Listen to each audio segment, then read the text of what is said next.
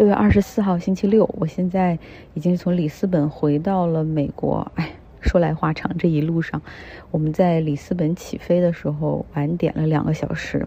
我在华盛顿 DC 转机嘛，只有2个小时半的时间，然后我还想算了半天，觉得自己怎么好像都赶不上，所以在葡萄牙的时候就改签了下一个航班，结果没想到是晚点了，但是到美国之后虽然是还要入境还要换航站楼，但是整个的速度都很快，然后美国边检从来没有见到他们这么快，1分钟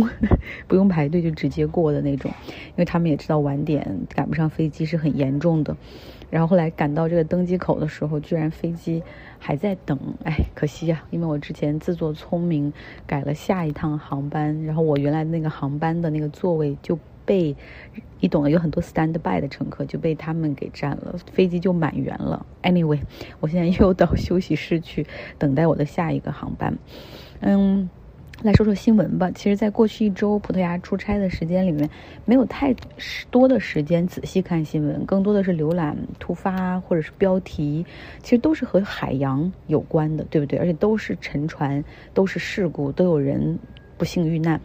我去葡萄牙之前的那个大家也都知道哈，我们在节目中讲过，那艘从利比亚前往欧洲的难民船只现在至少是有85人确定死亡，所谓确定死亡就是打捞到了尸体的，还有500多人是失踪的状态。那确定这艘船上的人主要来自于埃及、叙利亚和巴基斯坦，这个偷渡船只的经营方啊，带引号的，他们是来自埃及的。然后之前我说这个船上大多都是那种20出头的年轻男性，其实不是这样，这个船上也有妇女和儿童。现在据说儿童大概会有100人左右哈。那时候媒体其实就已经开始质疑了哈，说希腊海岸的这个海岸部队是不是有见死不救的嫌疑？因为那艘船在希腊海域外的这个公海区域停留了7个小时之久，根本不像之前希腊方面说的，他们发现严重超载，然后提出要去帮助去救助，结果遭到拒绝。因为这艘船说要前往的去是意大利根本不像他们说的那样。而且欧盟这边的一个边境巡逻队，他们也说之前在直升飞机上就发现了这艘船，但是因为那个时候要没油了，所以他们就给希腊方面说，你们要对这个船只加强关注，因为看起来非常的危险，严重超载。然后几个小时之后，他们还给希腊方面又发去信息就是又跟希腊方面通话，说是否需要他们再派飞机去看一下。希腊方面是没有回复哈。我知道很多人像我就很想知道后续就是不是还有更多的生还者被救起，有没有相关的救援和搜寻工作，因为你想是有几百人的一个失踪规模。但是很遗憾的是，媒体界很快的注意力就被另外一个事件所吸引了，那就是 Ocean Gate 那个深海探险的叫潜水艇吗 Titan， 有5名乘客乘坐着这个船前往海底，要去看泰坦尼克号的沉船遗骸，途中和母船失去联系。然后后来美国联邦的 Coast Guard 这个海岸警卫队还有美国海军都开始动员起来，联系全球最顶尖的相关的这些企业、公司、科学家，制定方案来寻找这个失踪的深海潜水艇。其实真的是大海捞针，但是所有人你看到他们都是全力以赴，调动10几20艘船只，然后准备好了这种声纳波浪的这种 buoyancy 放到水下，然后去希望通过这样的高科技的方式去寻找然后起初搜索范围没找到，后面还扩大了1倍，媒体还不停的报道说舱内的氧气一会儿48小时了，又过一天24小时了，就这样还搞倒计时。这两个事件的时间点非常的紧密，就是让我不免的其实会变得非常的 cynical， 就是有点愤世嫉俗，就是一边是500个难民下落不明，他们是穷人，他们是被迫离开家园的那些人，然后一边是5个人超级富豪的儿子，深海探险家，然后这个 Ocean Gate 深海探险公司的就是创始人 CEO， 是这样的人。然后一边是希腊这边见死不救的冷漠，然后一边再看到这边搜寻这5个人，美国海军出动，动用整个行业的精英啊，整个顶尖海洋探索的这个企业，海洋工程的这些企业，好多人都参与进来，甚至媒体报道的力度也是大相径庭，好像难民啊，这船翻了啊，有人死了，这就见怪不怪，10有89常常发生的事情，但是富豪探险这个遇难，这样3个因素合在一块儿就成了特大的新闻。所以有的时候你会觉得生命的价值，对吧？所谓公平啊，难民的命、穷人的命，好像就在这样的比较之下，你会发现无足轻重。所以看起来会让人，我会觉得不止很难过，甚至很气愤。所以我说我有点 cynical。大家我不再说这些负面的东西去让你们 overloaded， 毕竟大家都在假期里面。那说说这个深海探险船只或者深海探险的潜水艇 Titan， 他们这个事件中有一些值得关注的事情。其实之前我就讲过一期节目，纽约客上的一个文章就说，实际上我们人类对于太空的了解远超过对于海洋的深处的了解。 Go up 很容易，现在已经都研究怎么去火星的问题了，但是进入深海进入深海的海底其实还是非常有挑战的。那海洋压力它会随着天气、洋流、浪涌、漩涡发生各种各样的变化，甚至温度，所以就算不变的话，它本身的压力也是非常大的。如果要去到泰坦尼克号所沉船的遗骸的那个位置，就是这个潜水艇的每平方英寸大概就要承受3吨的压力，就你可以想象一个，它那个艇最后实际上就相当于是被一个埃菲尔铁塔或者是帝国大厦那样的那么大的压力压在这个探险船上面，所以这是非常高风险的事情。但是海底的世界又很令人着迷，那是一个彻底黑暗的世界，甚至一些深海海洋的一些生物，它们实际上是靠自身来发光，然后甚至科学家们通过这种进入深海的这种画面或者是去那儿观测，已经开始在觉得这些深海的动物是在用光进行彼此的交流，就是很神奇的一个世界。包括这些深海的海床，还有一些非常稀有的这种金属资源，所以它对人类的发展以及了解这个地球都是至关重要的。但是呢，与此我们普通人甚至科学界实际上对这种海洋深处都知之甚少，我们都寄希望于未来科技的变化，所以这样的深海探险的商业化可以吸引到越来越多的钱和人才来进入到这个行业。所以有很多公司就是那种亿万富翁自己出钱办的，完全是出于自己对于这个世界的好奇和执着，好像这个 Ocean Gate 的创始人也有点这样的感觉这家公司他们的技术路线或者说它创新的特点他们说自己是一个非常 innovative 的公司innovative 到就是他们把整个行业都甩下了很多。他所谓的那个点就是如何 cost down 降成本，然后在它材料上寻求突破。通常这样的深海潜水艇都是纯钛金属制作的，然后考虑到巨大的压力这个 submersible 就这个潜水艇它其实是这个壁是非常的厚重的，他们叫 thickness Ocean Gate 的这个 Titan 他们用的是钛加上 carbon fabric 是碳纤维，其实是飞机或者太空飞船里面这个外体上可能会用的一些材料，这个会把重量大幅的下降。那这个大胆的创新其实并不受这同行或者是这种潜水艇或者海洋工程第三方这种认证机构或者专业学者的认可因为他们认为这是非常不安全的。因为这个碳纤维它实际上不是一个海洋潜水艇的一个传统的材料，甚至不是一个 submersible 的一个传统的材料。然后如果是在这样的一个材料上做了创新的话，那就意味着这个方程式现在算好的这种什么压力这个结构很多东西全都要变。然后另外呢，还有就是它的操作系统据说也是借鉴了很多 Xbox， 我可能是说那个游戏机的 Xbox 的那种操作的那种手柄之类的，反正就跟其他的比较精密细致的一个那种操作台是不太一样的都是为了降成本。另外为了降成本，他们的 backup system 就是很多的那种一个系统你要有那种 redundancy， 就是有一些东西坏了你还有一些东西可以 backup 上来，就是还能够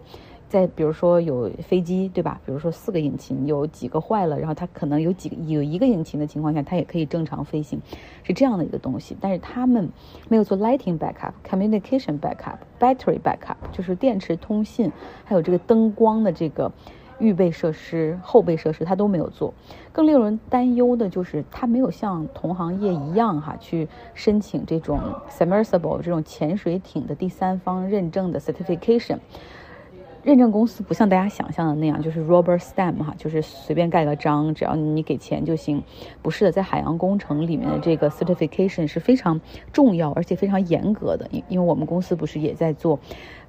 就是海洋工程嘛，所以就是那些 certification 的 body 他们会看图纸去研究这个系统，然后会问很多很多的问题，会把你的模型要过去做 stimulation， 有的时候还要让你做 tank test， 做水池实验，看能否达到承诺的那些安全性。在我们这个行业，如果你不做 certification 或者是轮船这些，你不做 certification 的话，不做认证的话，没有保险公司会给投保，没有银行或者金融机构会对这个项目进行贷款，那这是一个 failure 的项目就绝对成功不了。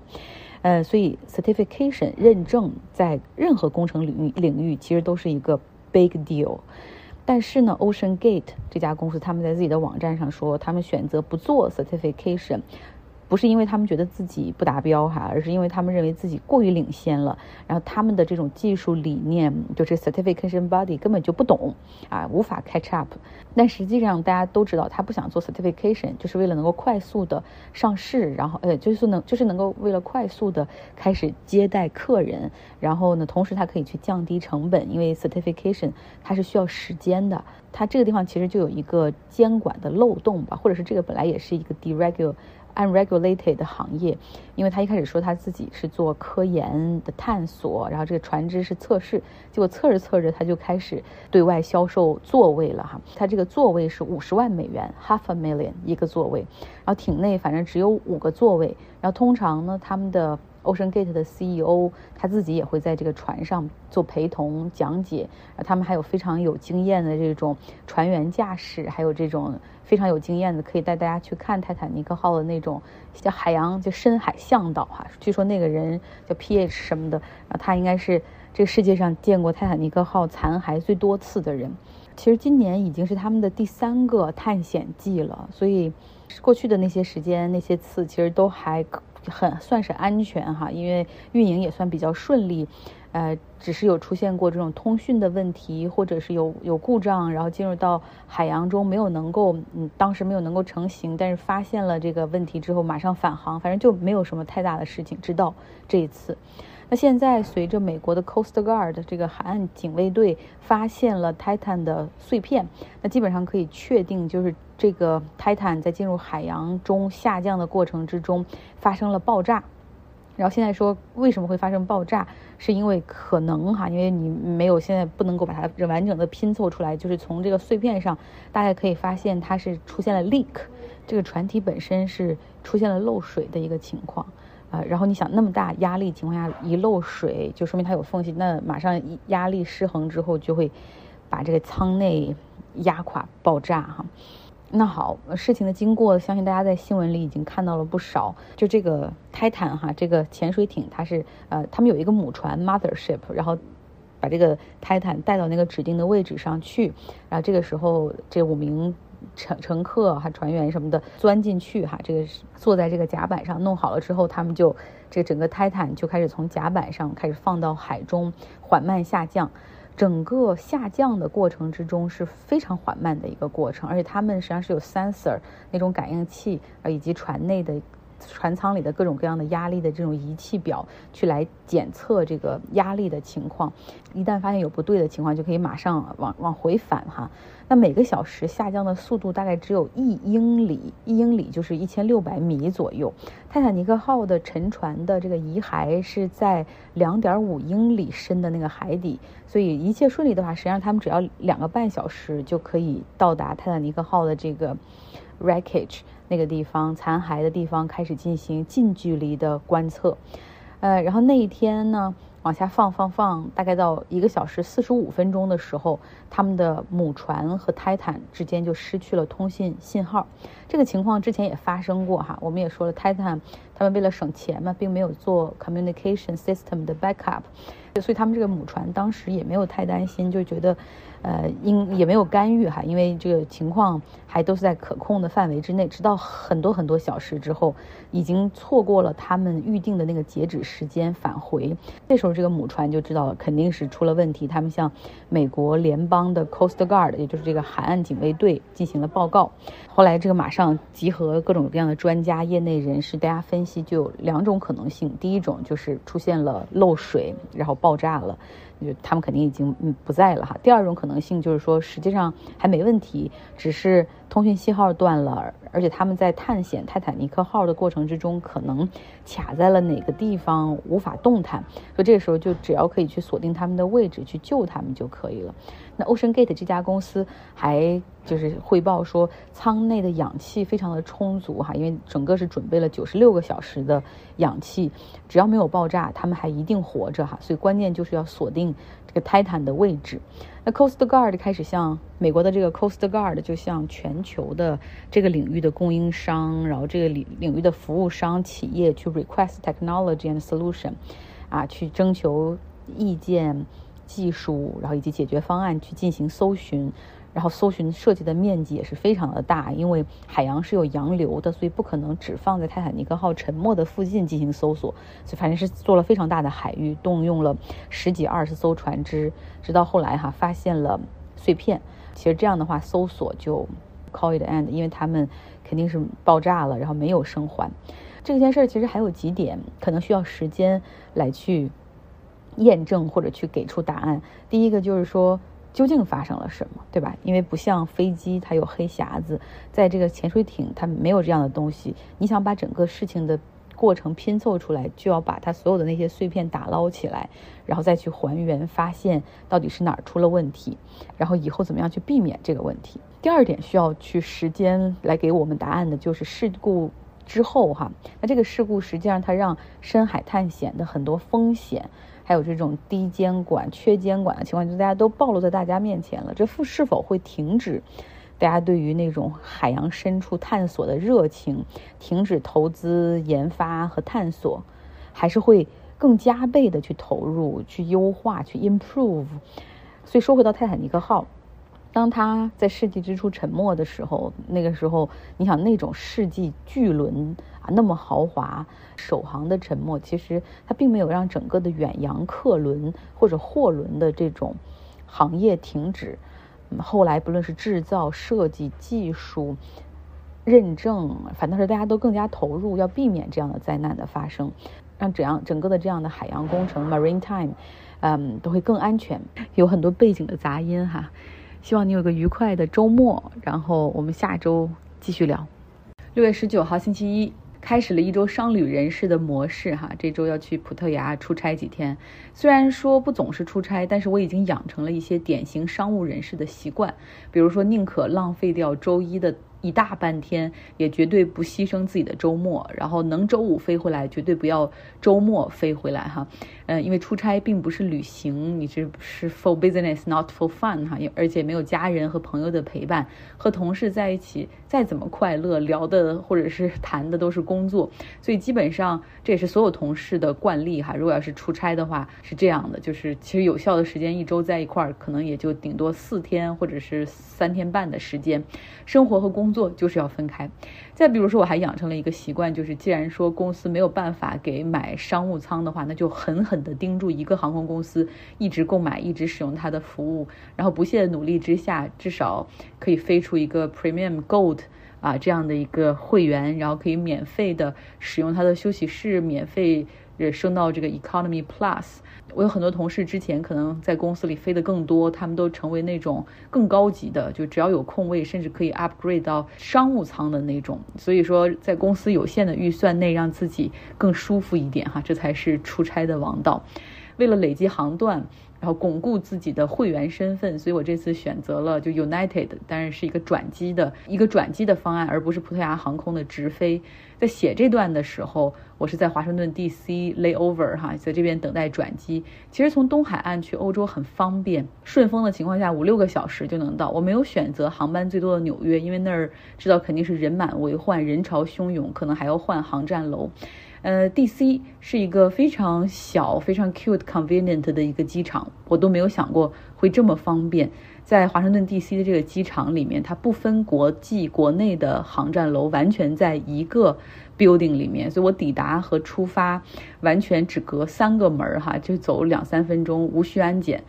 所以我写这段的时候，其实当时正在休息室里，然后旁边是一群一些白人中老年的男性在看高尔夫球的比赛。不同于其他国家，实际上美国对于出境没有任何的海关手续。他们在入境的时候，其实现在也不再在护照上盖章了，更多的是都改成数字化的。如果下次有朋友来美国的话，你就会发现他们看了一下之后会扫一下，然后最后你入境的日期和你能在这个美国最多停留的时间，你都可以到网站上叫 I94 的一个表格上面去看。上周五我给自己留了个作业哈，就是 Boris Johnson 怎么了？就他最近哈，就是又登上了各种新闻的头条，但是局限于英国的新闻。他到底是要彻底告别政坛，还是以退为进呢？如果你的记忆只停留在 Boris Johnson 因为派对门的丑闻辞去英国首相一职，那么完全可以理解哈，就觉得他那个时候就已经拜拜了。但实际上英国的首相他们更多的是执政党的党魁，当首相的一个最重要的条件就是先要成为议员，然后呢，党内的这些议员在投票 PK 出一个这个 leadership 这个党魁的角色。所以 Boris Johnson 他辞去首相一职之后，他依旧是议员。那直到上周，英国议会一个特别调查委员会公布了他们对于Boris Johnson 在疫情期间的派对门 Partygate 一个106页的调查报告，然后这个 Boris Johnson 的议员身份哈才画上了句号。派对门的这个事件，想必大家可能都还记得，因为是所有政治丑闻中恨不得最简单的，无需动脑子，也就是在疫情期间，政府要求百姓都必须在家 quarantine lockdown 不能出去，不能聚会，甚至不能去看自己的家人。但是唐宁街10号政府内部却开了好几次的派对有的是给 Boris Johnson 庆祝生日的，有的时候是这个他和他的 staff 们然后一起这周五下午喝点酒然后在唐宁街的后院里面开个小派对等等，各种各样的都有所以这个事儿闹得挺大的，因为普通百姓就觉得我们那个时候要想出去见个人，最后被警察抓到了还得交罚款，然后你们就可以肆意妄为所以大家都是挺反感的，而且这个事儿太简单了，所以特别容易就可以 catch up。 然后这个调查报告出来，就是说 Boris Johnson 实际上在整个调查过程中一直 mislead 整个这个过程，也就是说实际上在议会启动调查的时候Boris Johnson 是故意说谎误导调查，那这个情节是非常恶劣的建议严重惩罚 Boris Johnson。 那议员实际上是选民投票选出来的，所以议会他们是没有权去罢免 Boris Johnson 的，所以最终他们给出的一个处罚建议是禁止他进入议会90天，也就是90天不允许他行使他议员的职责这已经是他们能够给出的最严重的惩罚建议了。那 Boris Johnson 也是一边大骂说这是一个 kangaroo court就是你们瞎搞的一个法庭其实根本不可能有任何的执法权，你们就是对我的个人迫害这是对英国民主最大的破坏，完全是一个纯粹的政治攻击，什么在他背后戳了几刀等等但产生这份报告的委员会好多都是由保守党他自己的人构成的所以你这个我不知道这中间是出了什么问题。可以看出Boris Johnson 在保守党内的这个地位其实已经不像半年前了。那 Boris Johnson 一气之下也宣布就直接辞职，不受你们的这番侮辱。那在整个过程之中，保守党的议员好多人是抨击，然后很多人是选择了沉默哈。即便是那些曾经对 Boris Johnson 非常忠心的死忠们也没有发言，因为大家都很识时务嘛。至少目前看来 Boris Johnson 是不太有用了哈 ，not useful。那反对党工党这边呢，就希望借着这个机会再给保守党一击，然后就鼓动着说，咱们要把这份调查 Boris Johnson 的报告哈，在议会中再进行一个投票，因为现在可能是不是有人对这个报告还存有意见呢？其实他们的意图就是想让各位议员对 Boris Johnson 的这个立场曝光，看看能不能够试图让保守党内部再出现一次分裂。保守党我不知道哈，我昨天上飞机之前看到他们还没有接招，好像要接招，谁知道了。不过首相 Rishi Sunak 他到现在一直都是保持沉默哈，生怕自己也惹祸上身。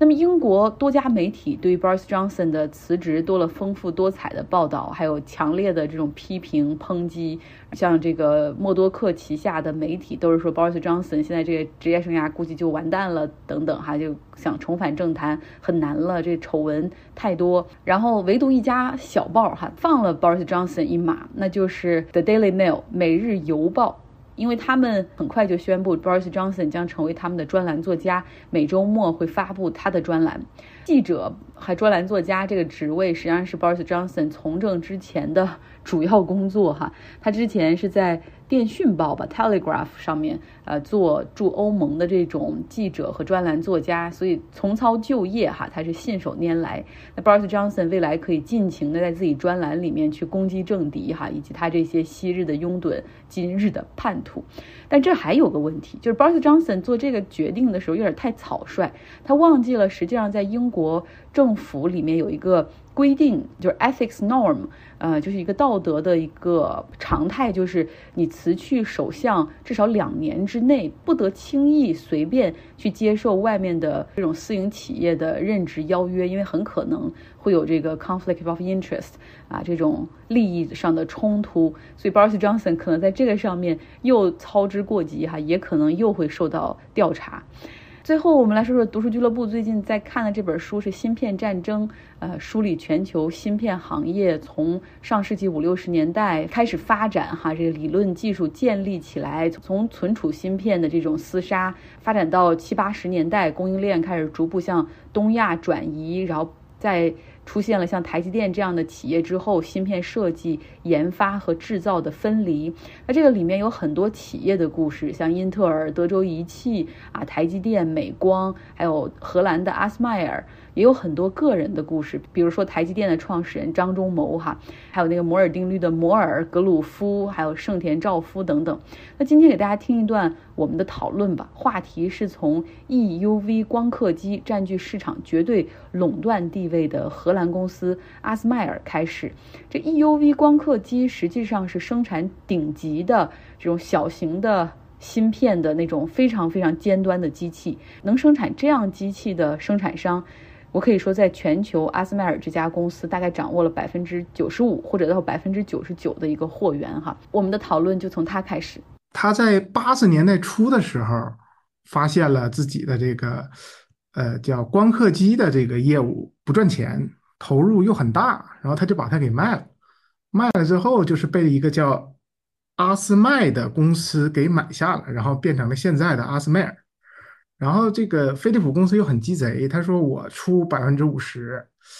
然后你出 50%， 然后呢我出这 50% 呢是以16台未完成的光刻机和相关的厂房来支付的，相当于就是把自己的这些固定资产就一股脑的丢给了这个阿斯麦的公司。然后阿斯麦尔做出第一台光刻机的时候又耗时了好长时间，然后基本上就是经历了各种各样的波折吧，然后也被他当时的竞争对手尼康打的就是翻不起身嘛。尼康当时最高的时候在光刻机市场占据了 80% 左右，我这家公司相当于阿斯麦尔就每一次都是豪赌 all in 豪赌，然后最后赌到了我们现在用到的这个叫 EUV， 那算是豪赌成功了。所以说这个真是这个整个过程是可歌可泣了。他的这个现在的这个 CEO 甚至放出豪言嘛，说我就算把我现在的光刻机的图纸完全公开你们也做不出来。而且我们还能保证我们现在的技术优势能维持10年。而且他说这个10年的意思就是不是说10年之后不做了，而是10年之后可能我们在硅晶片上搞这种晶体管的技术也就到头了。就是说在这个领域我们基本上就把所有的能干的事情就都干了。讲得非常好哈，一会儿我们会单独有个小部分来讨论讨论它为什么能成为这个光刻机 EUV 这个光刻机的超级垄断者哈，因为其实都特别介意，不愿意让单一公司垄断单一的供应链，尤其是这么顶端的这种上游的机器，怎么它就可以能够做到啊？90%都是它来生产。我比较印象深刻，其实还是关于国内在发展这个。我们的芯片产业在之初当时是有一定的起色的，但是后来遇到了文革的10年造成了巨大的变化。然后这条时间线我刚好不是在看，今天去看那个闪电侠就想到这一块，假如没有这个事儿呢，我们到现在会不会不一样？然后同类又对比到我现在就我原来做的这个工业软件，工业软件的话呢也是面临同样一个情况，就是有专家提到叫失落的30年。为什么叫失落30年？因为我们的这个11.5规划之前到可能现在12.5之后，反正大概有个30年的时间，我们在这块的投入，因为国家部委的一些变化呀等等关注度啊，所以相当于这期间的经费都不如 Ansys 这一家公司一年的一个经费，就是咱们几十年的整个产业的国家的投入都比不上人家，所以为什么会落后也是可能的。我当时也是在这样想哈，就是说，如果就那个年代是科技精英去归台，他们邀请这个就硅谷的或者在美国留学的这些人返回啊，这个台湾，然后去建设，然后去加入他们的高校，去把这个大学体系建立起来，然后包括去各种各样的公司里面去带来先进的技术科技。而那个时候，我们可能开始号召把这个所有有知识的人下放到乡村去再改造哈，就是如果没有这个的时候。也许可能我们不会完全错过那个年代的那些这种什么超级的电子革命哈。如果说是历史的话，就是文革那段时间吧，因为之前对于文革的了解，比如说之前看过一本书《上海申死节》，更多的还有一些文学作品，就是对知识分子的精神世界的摧残可能了解的更多一些，但是对于中国尤其在科技上究竟有造成了什么样不可磨灭的影响和后退，其实没有一个实质性的了解，尤其是了解到半导体，发现当时真的是错过了一个非常重要的时机，所以想从一个更实质的层面再去了解文革这段历史。我觉得离文革那段时间越久越长，可能这个真相就会越明朗，就会抛却一些政治性的因素，看得更清楚。其实反而是对美国对华为制裁这段历史还反而想要更了解一点，就是感觉说历史好像不是很恰当，但是我确实在当时没有特别的关注，只知道有这样的一个事情。我最近还刚好认识一个中芯国际的一个朋友，然后才知道说原来那段时间就他们公司就是被骂得很惨。我觉得对于这段事实的话，我觉得还挺有意思的，然后想再去了解。然后书里面也提到说，中芯国际创始人他就是在修芯片厂之外，还修了一座教堂。我觉得这些挺有意思的。好了，今天就聊到这儿，我该准备出发去公司逛逛了。好了，希望你有个愉快的周一。